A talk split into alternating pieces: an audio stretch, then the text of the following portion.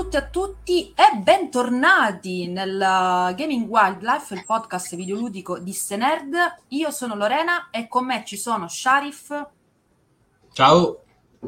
E Claudio. Hola.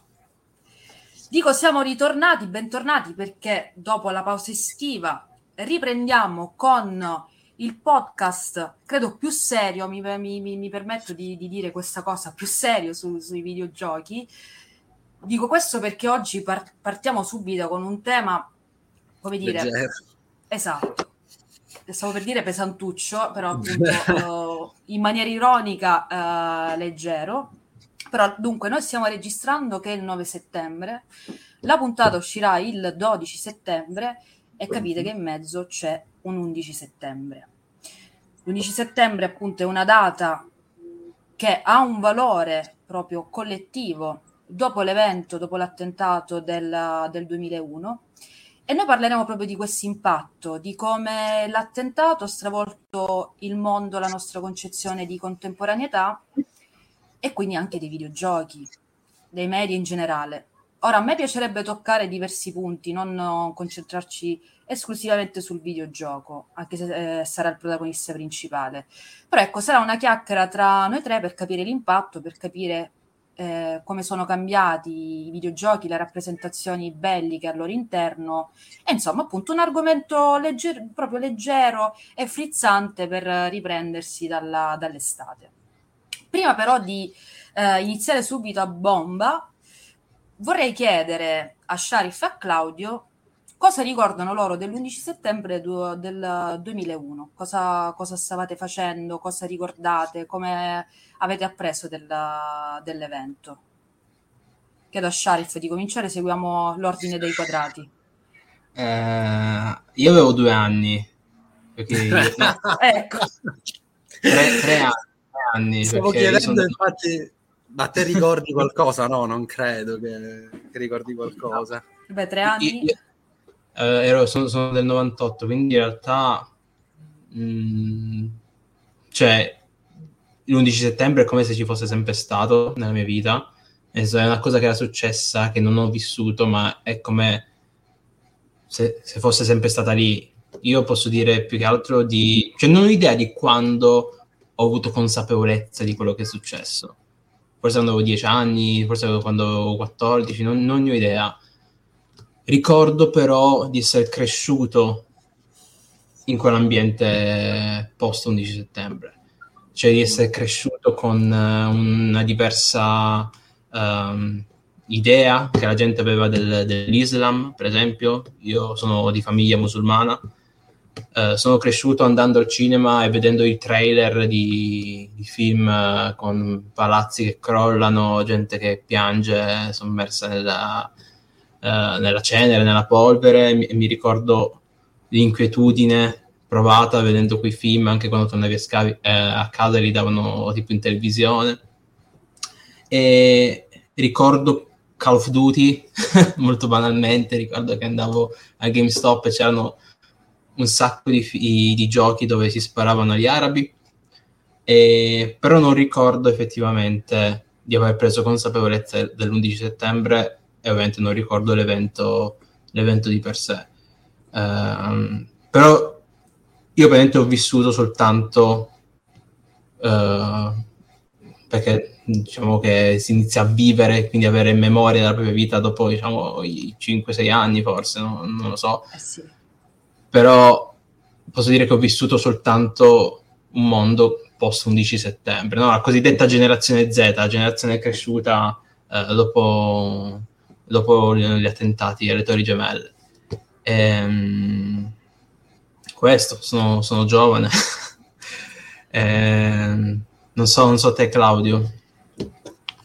No, io sono un pochettino più vecchiotto di te. Vabbè, per te l'11 settembre è stato un po' quello che per noi è stato probabilmente il muro, la caduta del muro di Berlino. Noi siamo, diciamo, la primissima generazione nei primi anni immediatamente dopo il muro a non ricordare cosa significasse avere questa Europa divisa.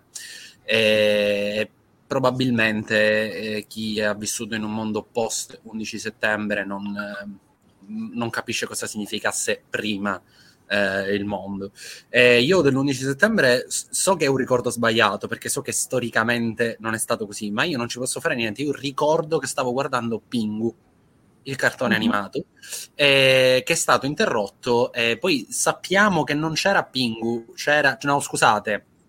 ricordo Pingu su Go Kart Mattina, quando invece sappiamo che essere interrotta è stata la Melevisione. Esatto. Però io non so perché, ma la mia memoria mi dice che stavo guardando Pingu, non so cosa mi è successo al cervello, però questo è quello che ricordo. Ero da mia nonna, perché come spesso capita al sud, nei periodi di vacanze, diciamo, i genitori che continuano a lavorare ti prendono e ti mollano dalla casa della nonna, del nonno, dei nonni. E niente, in generale dico. Ricordo che mia nonna, comunque poverina, diciamo che non ha avuto capacità e possibilità di essere istruita. L'unica cosa che diceva per svariati minuti era mio Dio, ogni volta che man mano guardavamo quelle immagini, e probabilmente non ha neanche pensato cioè non stava in quel momento pensando a me, stava solo guardando sconvolta le immagini, perché io comunque ero abbastanza piccolino, io comunque sono del 91, quindi avevo 10 anni, in realtà ne avevo 9, proprio nel momento dell'11 settembre, e quindi vedevo questi tizi buttarsi dal palazzo, queste fiamme, che ovviamente da piccolo sono stati uno dei primissimi momenti dove li ho visti in un contesto che per me non era più quello che oramai ci aveva abituato tristemente a vedere le cose. E questa è una delle cose importanti l'11 settembre, che siccome è avvenuta a un contesto che noi non percepiamo come quotidianamente bellico, come quotidianamente di frontiera, ci ha sconvolti, quando ovviamente le stesse scene di guerra magari viste in altri contesti non ci colpivano in questo modo, ma anche per il simbolo del paese che è stato colpito, dell'evento e della ovviamente portata che è stata immensa, sicuramente ci è rimasto impresso. Io difficilmente ricordo di aver vissuto un momento dove sono rimasto così fortemente sconvolto dalle immagini che stavo guardando. Sì, perché a tutti gli effetti un evento generazionale. Tra l'altro non sei l'unico che si ricorda un programma che in realtà al momento non c'era, non era trasmesso. Perché io, per esempio, sto guardando con mia sorella Sabrina Vita da Strega su Italia 1, e io mi sono pure arrabbiata, perché ho detto, ma perché hanno interrotto Sabrina Vita da Strega, che insomma io l'adoravo all'epoca, e non capivo, io inizialmente non capivo nemmeno che fosse telegiornale, ho detto, anche lì, cosa sta succedendo? Io avevo 11 anni. E poi appunto mi ricordo, e poi mia madre dalla cucina ci ha raggiunto nel soggiorno, basita e senza parole, siamo stati lì ad osservare poi queste immagini in silenzio, e io poi a poco ho preso coscienza di quello che stava succedendo. Però per esempio, confrontandomi con altri amici, persone hanno detto che su Italia 1 stavano trasmettendo i Simpson. E quindi è interessante pure questa cosa, cioè perché legare poi un determinato programma a quell'evento? È una cosa molto, molto affascinante. Ora purtroppo non abbiamo magari uno psicologo qui con noi che potrebbe aiutarci, però credo che anche questo sia uno degli aspetti che poi caratterizza il ricordo dell'11 settembre, anche come evento generazionale che va a coinvolgere comunque una generazione, dell'89-90, che come dice Claudio assorbe gli ottimismi post guerra fredda degli anni 90, quindi un mondo dove non c'è più lo scontro tra due potenze, ha vinto un modello e tutto il mondo si adeguerà a quel modello, e poi improvvisamente quel modello viene attaccato per la prima volta in casa, tant'è che quando poi Bush fece il discorso al congresso dopo l'attentato, lui disse proprio questa cosa, dando valore proprio alla parola guerra per giustificare poi i conflitti successivi in Afghanistan e in Iraq, dicendo che noi appunto in 136 anni abbiamo combattuto una miriade di guerre per il bene della democrazia, l'unica volta ci hanno attaccato a Pearl Harbor, perché prima dell'11 settembre un attacco diretto agli americani era considerato Pearl Harbor, quindi durante la Seconda Guerra Mondiale, e per la prima volta gli Stati Uniti vengono attaccati in casa, nei simboli principali della democrazia, perché ora parliamo delle Torri Gemelle, l'attentato alle Torri Gemelle, ma sappiamo appunto era stato mirato anche il Pentagono, un altro aereo era caduto in Pennsylvania, comunque simboli proprio della democrazia americana da parte di nemici, perché ovviamente in questa narrazione torna centrale la figura del nemico, che odiano il modello di libertà e democrazia americana. E qui poi si sviluppa tutto un tipo di narrazione che andremo ad affrontare. Io poco a poco. Ricordo che per la prima volta questa cosa mi colpì, e per la prima volta da piccolo sentii il nome di Oriana Fallaci in televisione, proprio frequentemente, perché proprio lei venne ripresa per via, insomma, di alcune delle parti della sua carriera, venne ripresa all'infinito in quel periodo, quindi proprio un evento che ha rilanciato dei temi e dei modi di affrontare le cose che poi hanno avuto i loro trascorsi, insomma, negli anni successivi. Sì, infatti poi appunto anche la ripresa di certi slogan, di certe visioni del mondo, chiaramente anti-islamiche, eccetera, eccetera. E questa visione anti-islamica effettivamente ha preso piede nelle rappresentazioni mediali, videogiochi inclusi. Cioè prima Sharif citava Call of Duty, a me sorprende che appunto in una delle varie ricerche fatte in passato, la serie di Call of Duty, che è sempre stata incentrata sulla seconda guerra mondiale, i primi 3 capitoli, arriva il 4, Modern Warfare, contesto medio orientale. Parliamo di un gioco uscito nel 2004, quindi che va a intercettare tutti i sentimenti dell'epoca e rendere il conflitto... No, aspetta, Call of Duty 4 è 2007-2008? No, 2004. Modern Warfare è il primo e 2004. Controllate. Modern Warfare è il primo e 2004. E insomma, ed è molto particolare questa cosa, perché mentre prima è interessante 2007, comunque sia di fatto che sono pochi anni, cioè nel senso il trauma è ancora vivo, cioè questo trauma di fine dell'invincibilità rappresentato perfettamente alla seconda guerra mondiale, perché la seconda guerra mondiale è veramente il manifesto degli Stati Uniti, degli americani che hanno liberato il mondo dal gioco delle dittature. E adesso appunto il nuovo nemico non sono più le dittature, il nemico è il terrorista islamico che odia, è proprio interessante il concetto di odio da parte del nemico nei confronti della democrazia e libertà americana. Poi vabbè, se vogliamo parlare di videogiochi propagandistici, emblematico è il caso di Army, il gioco sviluppato proprio dal governo americano, uscito nel 2002, quindi un anno dopo la dichiarazione di guerra all'Afghanistan e un anno prima la dichiarazione di guerra all'Iraq, che di base era un simulatore di guerra tattico per avvicinare i giovani americani alla vita dell'esercito. E ripeto, appunto... Prego. T'ho interrotto, scusami, vai. No, vai. No, che è incredibile notare il... si chiama Army, mi sembra. American Army. Che è stato forse il prodotto culturale più tempestivo da arrivare sul mercato, perché poi in realtà sia il cinema che nel videogioco la guerra si è mostrata molto più tardi, 2007-2008, perché se pensate che nel 2008 è uscito anche The Outlander, che è il film sulla guerra d'Iraq, che ha vinto l'Oscar miglior film, è la prima volta in cui si prende apertamente il tema appunto della guerra d'Iraq, oppure pensate a... Vai, però perché lì è stato necessario aspettare la reazione, cioè la guerra, perché il tema invece dell'invasione in casa...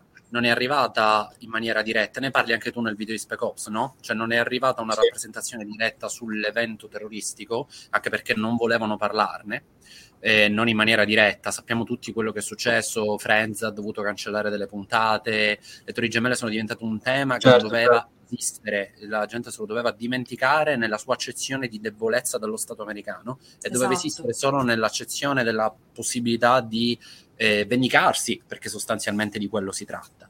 Però arrivò in varie salse, arrivò nell'invasione aliena, arrivò nell'invasione terroristica di altro tipo in altri luoghi, però la metafora era ovvia e anche se volevi non farla, comunque in quel periodo non potevi non essere ricondotto all'11 settembre, quindi sono passati degli anni per la reazione alla reazione, cioè la reazione cinematografica o videoludica alla guerra. Però in realtà l'11 settembre da subito ha iniziato a influenzare. Sì, fai conto che è il primo film a mostrare, a parlare apertamente dell'11 settembre è stato La 25esima ora di Spike Lee, uscito più di un anno dopo, uscito a dicembre del 2002. È stato il primo film a mostrare anche Ground Zero, che è appunto il cantiere dove, all'epoca era il cantiere dove si reggevano le torri gemelle. Poi per il resto sì, c'è stata un'operazione quasi di rimozione del trauma, no? Un po' proprio dimenticare che è successo, e poi la prima volta in cui il grande cinema hollywoodiano è tornato a fare tornato diciamo a fare grossi blockbuster mainstream è stato con La guerra dei mondi di Steven Spielberg, che, come parlo appunto nei video di Spec Ops, è un film che cambia completamente tono sul genere del disaster movie, dell'invasione aliena, e ti mostra un'America molto sofferente, un'America che non è più quella che era 5 anni prima. Quindi sì, c'è stato un po' di tempo, ovvio. Considera che... Ah sì, scusa. No, volevo aggiungere riguardo alla rimozione del trauma nell'immediato, che non va a riguardare solo il cinema, ma anche il videogioco. Tu citavi Friends, però per esempio Flight Simulator hanno dovuto, ovviamente non hanno messo le torri gemelle, e ha tolto soprattutto l'opzione crash damage, quindi se l'aereo impattava con qualcosa esplodeva. E GTA 3 pure, non si potevano più prendere gli aerei per evitare rimandi appunto all'attentato. Metal Gear Solid 2 pure, il finale è stato un po' cambiato nelle scene, perché inizialmente Kojima aveva ipotizzato un'esplosione proprio dei simboli di New York, che ovviamente non poteva essere fatta nel 2002. Certo. Quindi appunto, come diceva giustamente Claudio, è una rimozione del trauma per farlo assorbire, perché diciamoci questo, cioè l'11 settembre è proprio il trauma della fine dell'invincibilità americana, e quindi di rimando anche dell'Occidente. Perché, sempre per ritornare al discorso di prima, con la fine della guerra fredda, ripeto, i campioni sono gli Stati Uniti e il mondo si adegua a loro. E però se loro vengono attaccati in casa mostrando la debolezza, farà crollare proprio tutta questa narrazione trionfalistica che ha caratterizzato tutto il Novecento. E appunto è interessante vedere anche questa cosa della censura, della paura di mostrare il trauma, cosa che appunto verrà fatto poi successivamente magari nei disaster movie, mentre nei videogiochi si punta sempre invece a mostrare una guerra manichea dove sono buoni e cattivi e alla fine vanno a trionfare i buoni, una narrazione che tra l'altro abbiamo tuttora. Sì, che anche quelli sono disaster videogiochi, diciamo, perché se ci pensi Call of Duty fa esplodere tutto, fa esplodere le torri, fa esplodere Washington, fa esplodere la Torre Eiffel, fa le bombe nucleari in Iraq, cioè anche là c'è un senso, cioè, infatti, incredibile, si ha un senso di censura, ha un senso proprio morboso di far vedere, poi ci si sfoga volendo quasi, no? Si fa vedere, si gioca anche sul far ricordare quel tipo di sensazione, quindi è particolare questa cosa.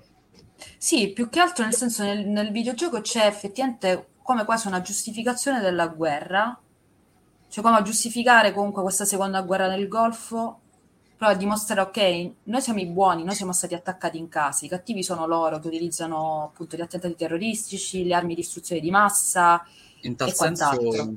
In tal senso nel mondo del fumetto, persino la Marvel, quindi diciamo vedendola come l'elemento più rilevante nell'ambito americano, con Civil War di Miller, sostanzialmente ha sia reagito alla questione terrorismo, però ha anche criticato poi il modo in cui la cosa è stata gestita dai poteri forti, che ovviamente nella realtà era il governo americano, nella metafora del racconto era lo SHIELD, perché quello che accade in Civil War è che sostanzialmente avviene questo attentato terroristico che distrugge una cittadina, e gli eroi si trovano per la prima volta a chiedersi, beh, forse in realtà dovremmo in qualche modo essere controllati, e questa reazione si trasforma in questa sorta di truppe d'assalto che limitano la libertà del governo americano, che pretendono di gestire chiunque, e quindi entrare in qualche modo nella vita anche di eroi che avevano bisogno di nascondere la cosa per questioni private. Ovviamente il caso più eclatante come sempre Spider-Man,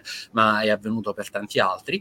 E quindi anche lì il tema dell'attentato terroristico interno che ti cambia completamente il modo di vedere le cose, e anche lì forse involontariamente si sottolinea come debba essere casalingo per riuscire a sconvolgere le nostre emotività, come se fino a quel momento tutto ciò che vedevamo in Palestina, in Israele, in Africa, in Vietnam, in America Latina, tutto, siccome era distante, non riusciva a farci comprendere che tipo di realtà si stava creando.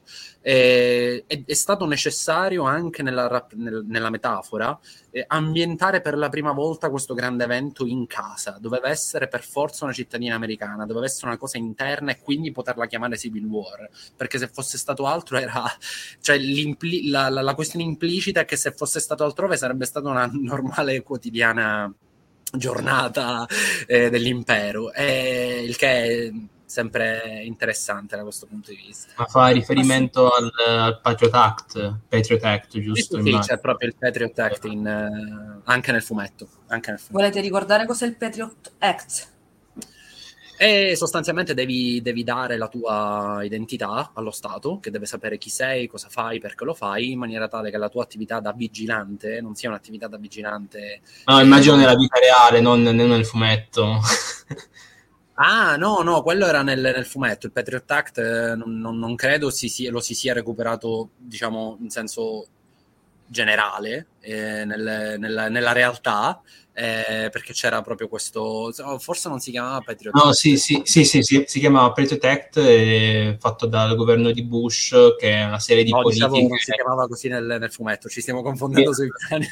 Sì, vabbè, in realtà è produzione pop, culturale, mediale, in realtà è solo un tutt'uno, e per questo noi vi stressiamo in questi podcast pesantucci, ma è per far capire come le due cose si influenzano a vicenda.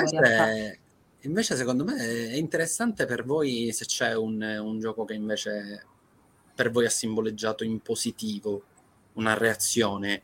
Cioè io cito sempre il primo Assassin's Creed, perché comunque nel 2007 avere un gioco dove il protagonista si chiama Al-Tahir ibn al-Ahad, originario medio orientale, che ti fa una guerra dove musulmani e cristiani insieme sono o cattivi o buoni a seconda di una struttura che c'è alle spalle, secondo me è sempre stato molto... sinceramente a posteriori, riflettendoci, è una cosa che mi sorprende molto, forse perché è un'azienda francese con un direttore creativo canadese, però sicuramente con un fortissimo interesse nel mercato americano, quindi insomma non credo sia giustificabile solo in questo modo. E devo dire che il primo Assassin's Creed, a riguardarlo ancora oggi, proprio perché eravamo negli anni della guerra in Iraq e altro, mi colpisce ancora oggi proprio per la sua concezione. Beh sì, chiaramente l'impatto di Assassin's Creed, appunto come dici tu, già solo il nome... per il pubblico mainstream effettivamente anche molto provocatorio e rischioso, che però appunto ha funzionato. Io così allora su due piedi... Che era l'antenato tra l'altro di un americano, Desmond Miles. Esatto. Quindi ancora più netta. Molto forte come scelta. Però appunto forse all'epoca si poteva usare di più, chi lo sa, io comunque non ti saprei rispondere così insomma... su due piedi, però mi viene da pensare, perché per esempio l'attentato dell'11 settembre ha anche un po' cambiato la figura dell'eroe, nel senso che l'eroe è il cittadino, è l'uomo comune, tant'è che per esempio quando sono stata a New York, al di là appunto di Ground Zero, in una via diciamo posteriore, c'è una chiesa, purtroppo adesso mi sfugge il nome, che era è stata utilizzata il giorno dell'attentato come rifugio, dove i pompieri, ma anche i civili che si trovavano lì dei dintorni, portavano i feriti. E anche a leggere tutte le lettere lì poi lasciate, che appunto si possono leggere, sono consultabili, gli striscioni, gli oggetti lasciati lì, c'è un po' proprio il concetto della forza dell'uomo comune.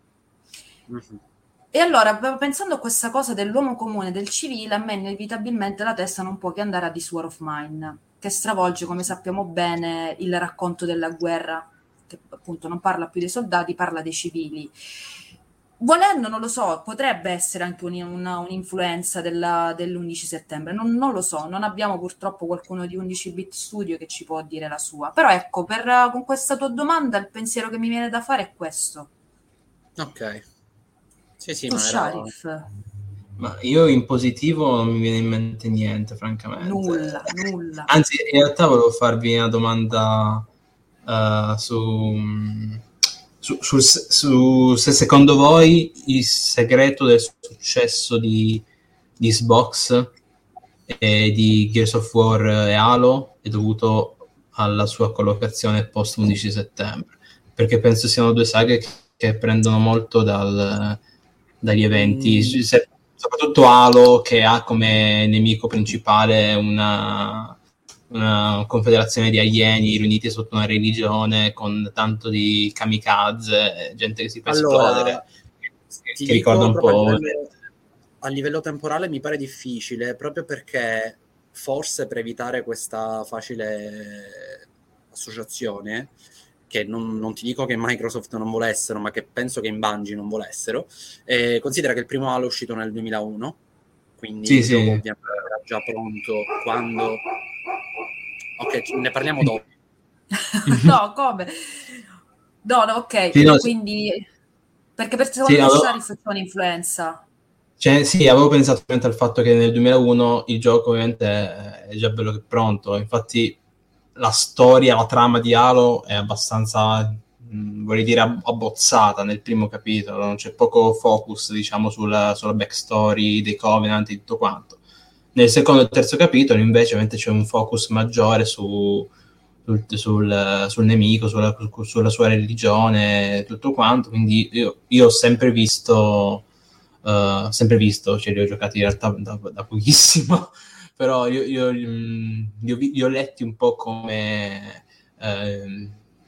metafora del terrorismo islamico, soprattutto perché i giochi di per sé penso siano molto militaristi, cioè il protagonista è uno Spartan, sì, ma a fianco a lui ci sono sempre tantissimi Marines, sempre pieni di retorica militare, andiamo, facciamo, guidaci tu, Chief, eccetera, eccetera. Quindi ci sono un sacco di questi rimandi. Si sente l'allarme? Sì, ma è leggerissimo, okay. Quindi confidiamo nel lavoro di Leo, che è il ragazzo di Leonardo, che è il ragazzo che ci monta il podcast audio, che può annullare, può attutire i suoni esterni, quindi però si sente molto piano. No, vabbè, anche per avere, scusa, un attimo questo tono un po' ansiogeno, non ti furti, con le ambulanze. Sì, no, allora non penso che sia così, più che altro perché nella metafora del racconto poi alla fine il primo esce nell'anno dell'attentato.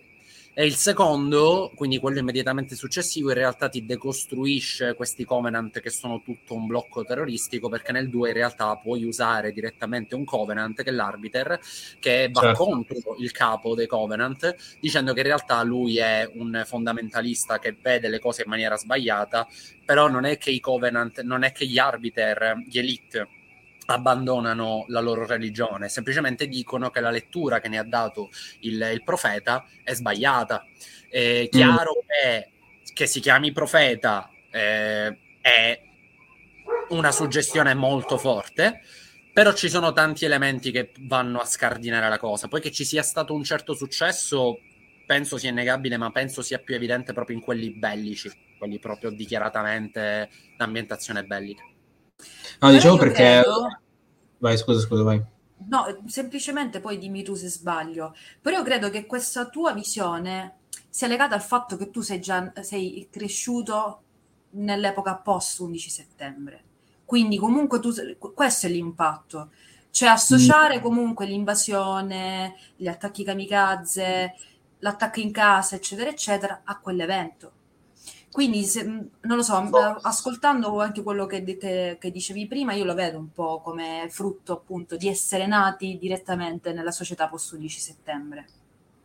Ma forse ti direi che mi sono accorto di questa chiave di lettura proprio perché ho fatto, diciamo, negli ultimi tempi ho fatto degli studi riguardo al cinema post 11 settembre, alla contemporaneità, ad Halo, a tutto quanto. E quindi giocandoli per la prima volta adesso riesco a leggere in questo modo. Se li avessi giocati per la prima volta anche soltanto un anno fa, probabilmente non li avrei letti in questo modo. Come per me è ancora difficile leggere in questo modo, per esempio, Resident Evil 4, che in un podcast precedente mi avevi detto, cioè mi avevi offerto un'interessantissima chiave di lettura post 11 settembre che non avevo colto, però che effettivamente esiste. Quindi tu considera che su Gears invece ti dico che addirittura secondo me è quasi completamente assente la questione 11 settembre, ma è iper presente la questione guerra in Iraq in maniera molto critica, perché l'intero concept di Gears of War si basa sul fatto che questa umanità inizia a prendere il petrolio, nella metafora è palesemente petrolio, l'emulsium, e a furia di scavare e scatena questa guerra con questa gente che si faceva i cazzi suoi, che erano le locuste, e a furia di scavare sottoterra, scavare li abbiamo svegliati. Certo. Poi è chiaro che questa cosa purtroppo si perde dopo i primi 10 minuti, perché poi inizi a usare la motosega e a devastare l'intero pianeta, ma quello è un problema di come si racconta con i videogiochi, non è un problema del concept del gioco. Invece nel concept in realtà teoricamente il messaggio vorrebbe essere: forse dovremmo smettere di estrarre petrolio in giro dal mondo.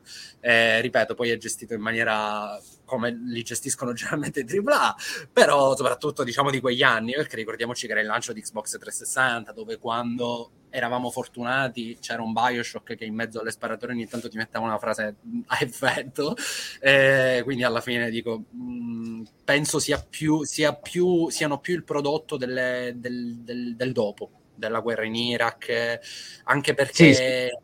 Penso che su questo Lorena ci potrà dire di più. Sono anche convinto che sono quelli che hanno materialmente impattato di più le vite di chi ha continuato a vivere dopo in America.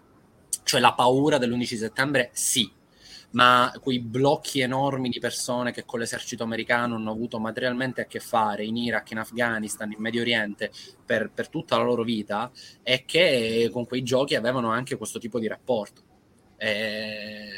Ancora oggi colpiscono, no? Le ultime foto del ritiro dall'Afghanistan con i soldati che hanno lasciato le PlayStation 4 nelle strutture che usavano, quindi cioè che ovviamente loro ricreano delle vere e proprie cittadine per poter vivere lì, e quindi avevano tutti i comfort diciamo della vita occidentale, e tra questi c'erano anche le PS4. E sorprende pensare che magari sei un soldato e quel giorno hai giocato a Call of Duty e poi esci di pattuglia. È sempre una cosa che a me fa un po'... Ma la cosa mi è venuta in mente perché in Darth Looker, per citare il film della Bigelow, c'è una scena dove il protagonista gioca Gears of War in Iraq, nella base, c'ha l'Xbox, e per questo mi è venuto in mente il collegamento.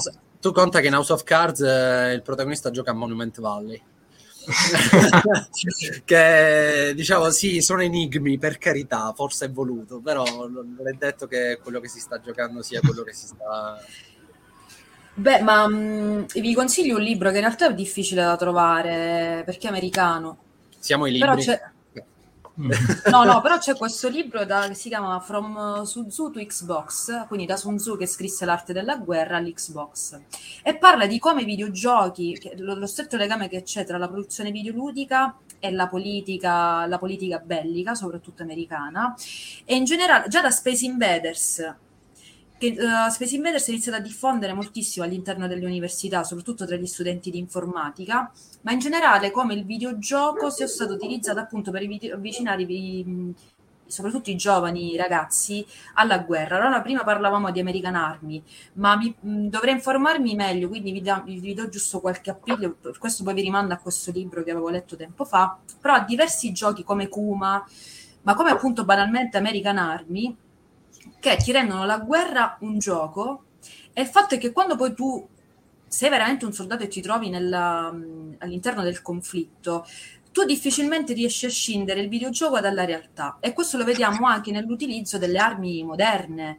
dove non c'è più, raramente c'è ormai il contatto diretto, tu non guardi, difficilmente guardi negli occhi chi stai per ammazzare, ma tu mandi il drone, mandi il missile telecomandato con un radar che ti segna, un visore che ti segna i bersagli, a te non sai se sono donne, se sono bambini, se sono civili, tu sai che lo devi colpire. E c'era un video molto, mi ricordo questo video mostratomi a lezione a Roma 3 sulla narrazione storica, dove c'era questo video tratto effettivamente dalla guerra in Iraq, dove ci sono due soldati americani, due marini americani che stanno attaccando una base, un covo di nemici, però alla fine si è scoperto che lì c'erano anche donne e bambini. La cosa che mette i brividi sono i commenti dei soldati.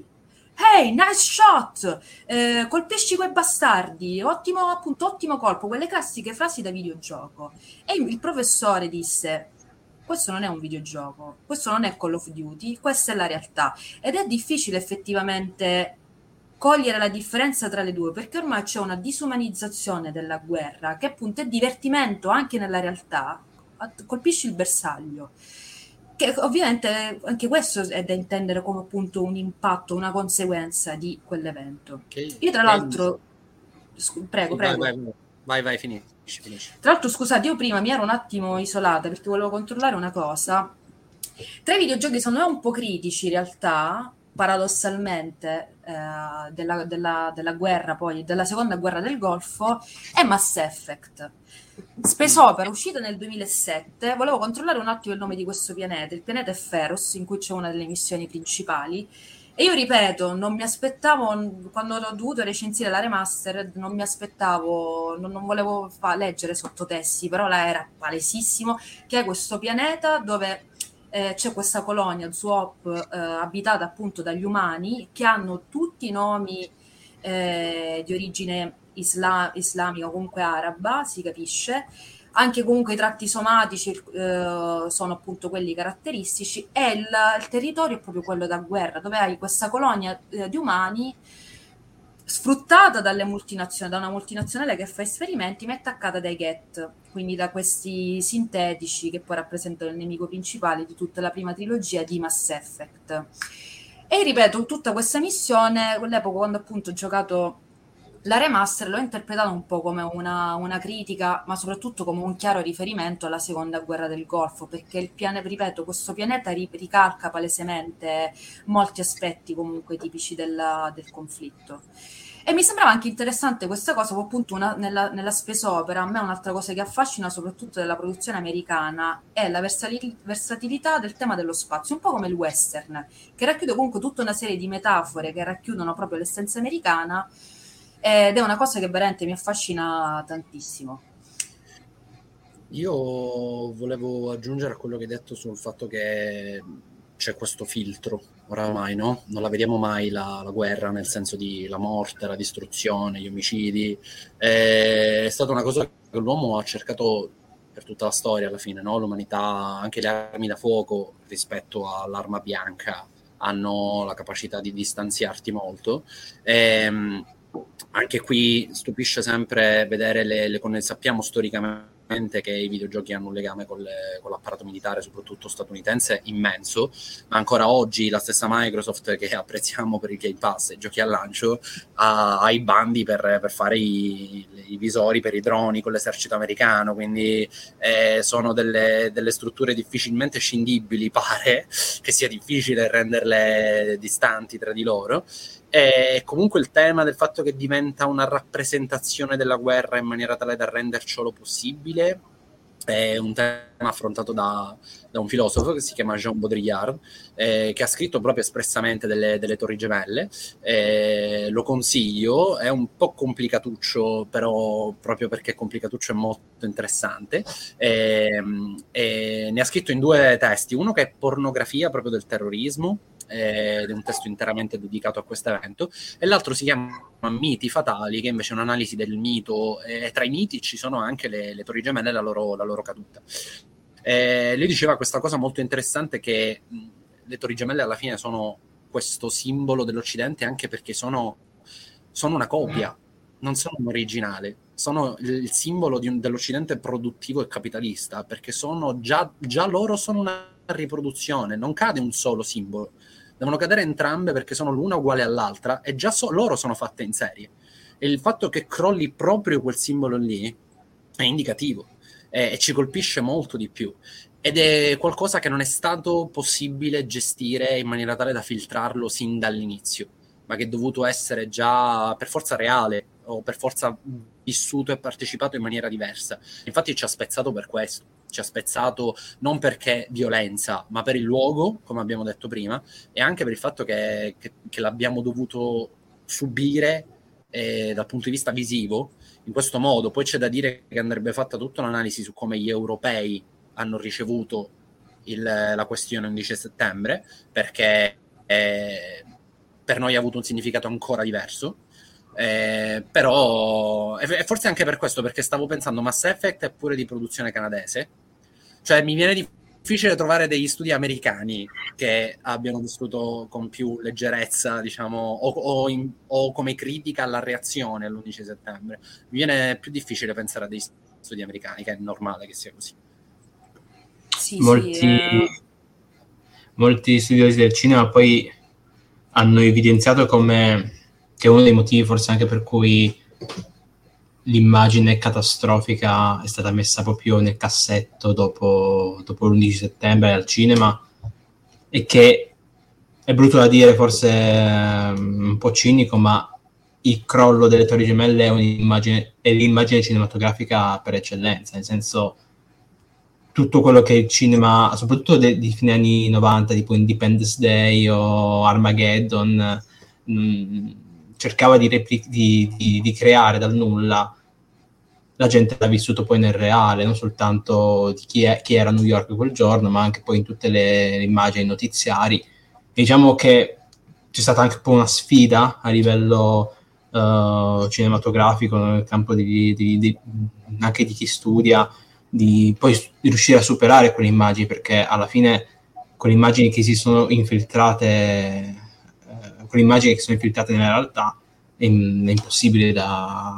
sono impossibili da superare. Quindi il cinema è tornato bambino, nel senso che se quella è l'immagine spettacolare, senso macabro ovviamente, per eccellenza. C'è chi ha detto che è la più grande opera d'arte per esempio del secolo.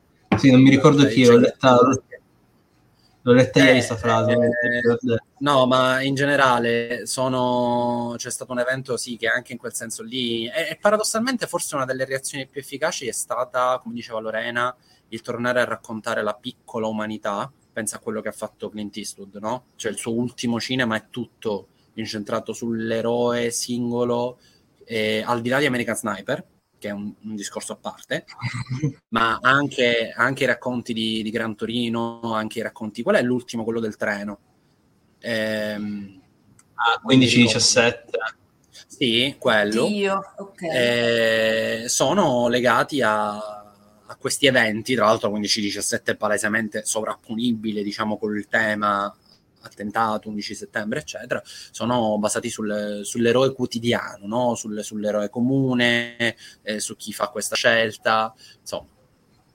Si fa che per me quello scade già più nella retorica patriottica, un po' cara a lui. Ovviamente. Lascia stare poi quale vuole essere il messaggio, sappiamo Clint Eastwood che posizioni c'ha. No, dico, semplicemente una delle reazioni è stata quella di ridurre la scala, dire vabbè, tanto non arriverò a essere, a rappresentare quello che l'11 settembre è stato, ma oramai siamo andati da questa cosa. Io banalmente la stessa Notre Dame che prende fuoco, dove non è morto nessuno, dove non c'è stato, però è una cosa che a guardarla così è difficile pensare a un evento che cerchi di farmi un film, che cerchi di farmi la cata, cioè io poi vedo la Tour Eiffel che crolla in Call of Duty, mi viene da ridere, cioè è finto, è pacchiano, è poco, cioè si sente poco l'apocalisse. Invece in quella cazzo di video di Notre Dame proprio io vedevo proprio l'Occidente che diceva vi prego aiutate. Sì. Ma infatti in realtà diciamo che il medium che più incarna l'11 settembre, più che il cinema, più che il videogioco, è la televisione. E per, diciamo, semplici motivi. Innanzitutto, cosa dimostra l'11 settembre mostrato in contemporanea in tutto il mondo? Quindi tutto il mondo sa cosa sta accadendo negli Stati Uniti in quell'esatto momento. Intanto il concetto di simultaneità che stravolge la progressione ciclica del tempo a cui eravamo abituati nel secolo scorso. Ma seconda cosa, appunto, è la potenza delle immagini. Ora, ricordiamo, al di là del secondo aereo che va a impattare poi sulla seconda torre gemella, sulla seconda torre, che mi è piaciuto molto, tra l'altro, il discorso delle Twin Towers come prodotto capitalistico, appunto, in serie, ma poi un'altra, cioè, c'è tutta una serie di immagini che diventano proprio fulcro principale della narrazione dell'11 settembre. Mi viene in mente il Falling Man, cioè l'uomo che si getta perché lì sta prendendo tutto a fuoco e sta crollando tutto, dico io a questo punto mi butto, che poi ha causato tutta una serie di cose, perché poi l'immagine era stata censurata, ma ora adesso comunque a distanza di 20 anni tuttora resta comunque una delle immagini simbolo dell'11 settembre. Quindi comunque è una narrazione simultanea e fatta per immagini che poi sono state assorbite da tutto il mondo. E qui troviamo appunto l'esasperazione della globalizzazione, perché nel senso noi adesso stiamo parlando un po' di cose scontate, simultaneità, globalizzazione, il potere all'epoca che aveva la televisione, ma ripeto, cioè comunque si parla, non a caso si parla di mondo pre-11 settembre e mondo post-11 settembre, dove emergono appunto tutta una serie di aspetti che caratterizzano tutt'oggi la nostra contemporaneità. Ora, magari la televisione non ha più lo stesso impatto del 2001, però se ci pensate prima, qual è stato un altro conflitto che ha comunque scosso l'opinione pubblica a livello globale? La guerra del Vietnam. E ci sono anche lì delle immagini, ma lì era la fotografia. Mi viene in mente la bambina che corre nuda per i vestiti e pelle bruciata dal napalm. E quindi anche... Cioè, secondo me è molto affascinante, molto interessante vedere come cambia anche la narrazione di un evento tragico che poi porterà a dei conflitti bellici che assorbe, ripeto, quelle immagini comunque di cui parlavo prima. E secondo me sta qui appunto la profondità e l'importanza dell'11 settembre, anche in questo aspetto qui, ecco. Non so se siete d'accordo.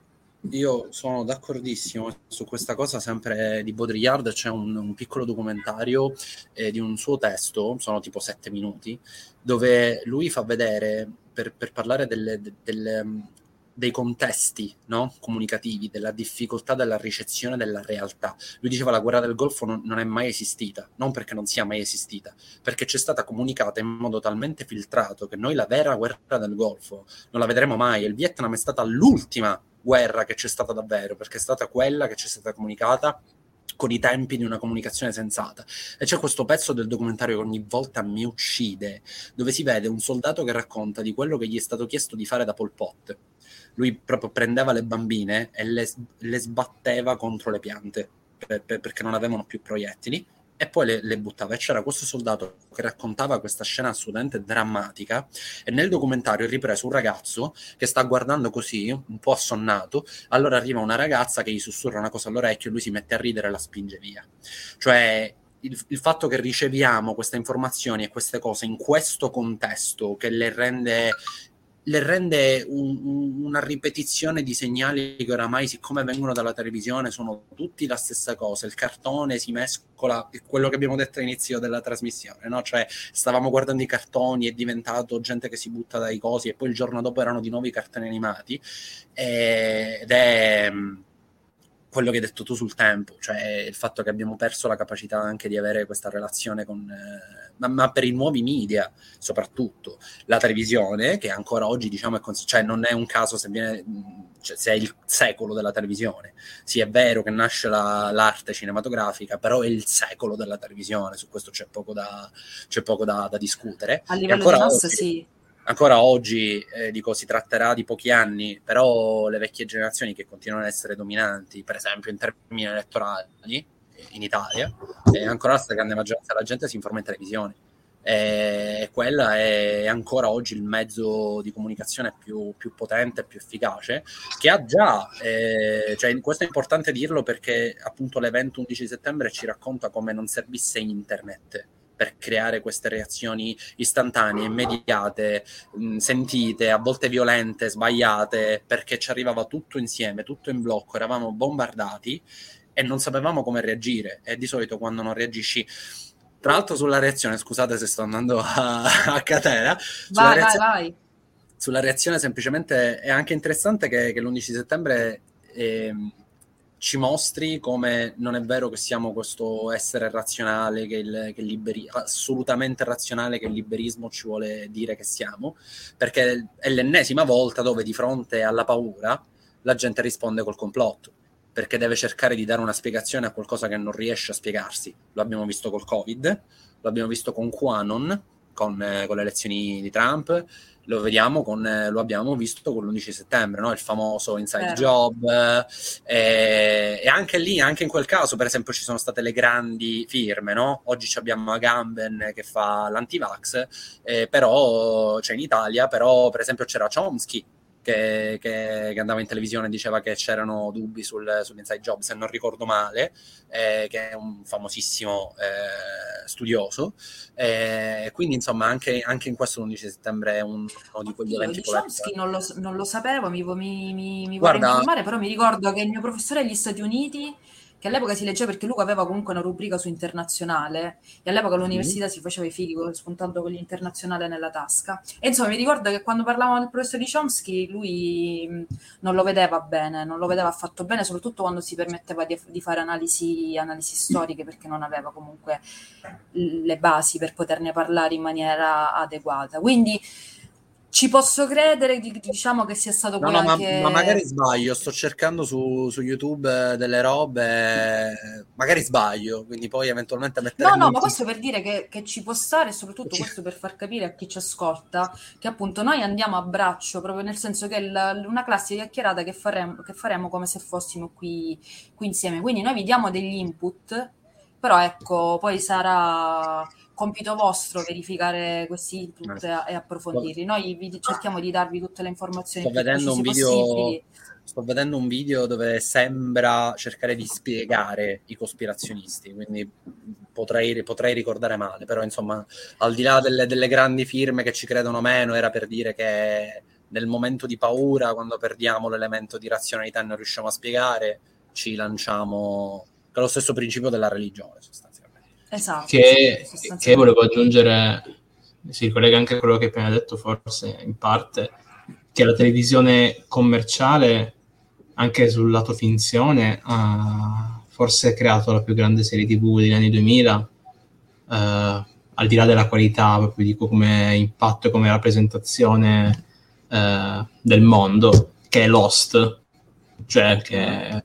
Chi non la conosce, la storia di un gruppo di persone che si schiantano. Non l'ho mai visto, non so come. Per 8 anni sono riuscito a non farmi spoilerare il finale, non vorrei che accadesse oggi. Vabbè, no, non dico il finale, dico l'incipit. È un gruppo di persone che si schianta con un aereo su un'isola deserta e ovviamente non esce più, perché diciamo è il sentimento di essere perduti, di essere lost, la lostness, no? di un popolo americano che poi su quell'aereo in realtà comprende non soltanto la dimensione americana, ma la dimensione di tutto il mondo. Ci sono persone appunto arabe, ci sono persone asiatiche, europee, è incredibile che poi lo stesso autore, che è Damon Lindelof, andrà a fare anche poi la mia serie preferita, che è The Leftovers, che è forse la più grande serie che tratta del lutto collettivo, che hanno i forti temi usciti fuori dopo l'11 settembre, che è la storia del mondo che all'improvviso perde il 2% della popolazione senza spiegazione, no? Anche l'idea che l'idea che molti americani hanno, che quello accaduto l'11 settembre non ha un senso, non è razionale, non se lo riescono a spiegare, appunto. Poi c'è il complotto dietro la paura dell'ignoto, di non capire all'esterno. E The Leftovers è tutto un ragionamento su come reagire a questo lutto. Quindi questo è un altro spunto, può servire. Guardatevi Lost e Leftovers, che sono fantastici. Bene, io allora non so se vogliamo concludere, se volete aggiungere qualche altra cosa. Sì, io voglio dire una cosa, che abbiamo fatto 54 minuti di puntata e non abbiamo ancora citato Spec Ops The Line. Capito, io là volevo arrivare, esatto, ho detto, ma Sharif quando lo tira fuori? Non so, vogliamo parlare di Spec Ops? Allora, sì, un attimo mi permetto di dire, i libri citati, il video di Glitch incentrato su Spec Ops The Line, ma poi tutta un'introduzione molto bella e approfondita fatta da Sharif sull'impatto appunto dell'11 settembre. È quello di This War of Mine. Trovate il link. Come, Claudio, scusami, ti ho parlato sopra. È quello di This War of Mine. No, volevo, non mi hai parlato, sono io che ti stavo interrompendo, ma era per dire anche quello di This War of Mine. Mettiamo nel... Esatto, li trovate tutti in descrizione su YouTube. Io vi chiedo scusa a chi ci ascolta solo via podcast, ma le varie piattaforme non ci permettono di mettere poi tutti questi link, quindi solo su YouTube. Però, insomma, se vi sforzate, insomma, trovate tutti i riferimenti. E prego, Sharif, parla del tuo video dedicato all'11 settembre a Spec Ops, video di Glitch. Brevemente, perché già il video dura comunque un bel po'. Il video dura mezz'ora, c'è una lunga introduzione sul cinema, sulla reazione di Hollywood all'11 settembre e poi veramente sulla reazione invece del mondo videoludico all'11 settembre, di come molti giochi abbiano rappresentato poi quello che è il conflitto della seconda guerra del Golfo in maniera superficiale o comunque retorica, patriottica, militarista, e come Spec Ops The Line ancora oggi, oserei dire, è un'eccezione, che è un gioco... La storia... nel video spoilerò praticamente tutto, qui evitiamo, però la storia è quella di un trio di soldati americani che va a Dubai, una Dubai devastata dalle tempeste di sabbia, per cercare sopravvissuti e fare un'evacuazione. Però arrivati lì scatta una guerriglia contro gli abitanti della città, che sono essenzialmente un battaglione americano che è rimasto lì ad aiutare i civili e che ha disertato. Quindi è il primo gioco che esplicitamente ti mette nei panni di un soldato americano che combatte contro altri soldati americani, che è una cosa rarissima, proprio mi sembra l'unico gioco che faccia una cosa del genere, e ovviamente è un gioco... Se ti interrompo, ma se non ricordo male non è di produzione inglese Spec Ops The Line? Allora... europea? Sì, Jäger penso sia tedesco, no? Non vorrei dire una cazzata. Jäger sì. Pubblicato da 2K Games, che sono quelli di BioShock e GTA. Sono tedeschi. Ok, comunque scusate, di matrice europea, sì, che già nel senso... Sì, no, certo. Meno sorprese in queste scelte. Dagli USA non sarebbe mai arrivato una storia del genere. E il gioco ovviamente è tutta una critica... È un gioco mega antimilitarista che riprende tantissimo da film come Apocalypse Now, ed è fantastico. Vi consiglierei di scoprirlo. Chi ha Xbox può ancora giocarlo, perché anche sulle nuove generazioni c'è ancora sullo store, e se volete un gioco che affronti le tematiche come la guerriglia urbana, la paranoia, anche lo stress post-traumatico, o semplicemente anche faccio una critica al videogiocatore stesso, al medium e al modo in cui la cultura popolare ha rappresentato questo tipo di conflitto, Spec Ops The Line è un capolavoro che dovete assolutamente giocare. Giusto per parlare anche voi di videogiochi in questo video di un'ora. E recuperate il video, mi raccomando. Sapete però cosa mi fa ridere, ma tipo di pazzia e tristezza? Che comunque quest'anno dovrebbe uscire Six Days in Fallujah a fine 2021, a cui abbiamo dedicato pure lì una corposa puntata podcast, quindi qua anche qui vi rimandiamo al link. Però giusto anche qui, per non dilungarci, però riprende la battaglia di Fallujah del 2009, che è questa cittadina dell'Iraq, dal punto di vista di veterani americani, solamente che la battaglia nella realtà è molto controversa, perché poi è stato scoperto che i Marines hanno utilizzato il fosforo bianco anche su civili, donne e bambine, e tutto è stato un po' occultato ed emerso successivamente. Comunque, se andate a riascoltarvi poi quella puntata podcast, trovate anche altri riferimenti a documentari. Io qua ci tengo a citare Fallujah, la strage nascosta, fatto dai giornalisti di Report, che è veramente un capolavoro e fa capire quanto è pericolosa la narrazione troppo leggera della guerra, ma veramente pericolosa. Detto ciò, io concluderei con questa appunto battuta amara su Six Days in Fallujah, se a meno che voi non vogliate aggiungere qualche altra cosa. Ah, chiaramente, scusate, produzione americana, che perché dirlo? Perché precisarlo? Va bene. Vai Claudio, cosa da dire? No, la chiusura mi sembra completa. Io volevo consigliare due cose ancora. Innanzitutto, se questo video esce, questo podcast esce il 12, vuol dire che il giorno prima, l'11, è uscito anche un mio articolo su Senerd sul cinema americano post 11 settembre, giusto per riciclare gli argomenti, e in 5 film, quindi immagino si linkerà anche quello e bla bla bla.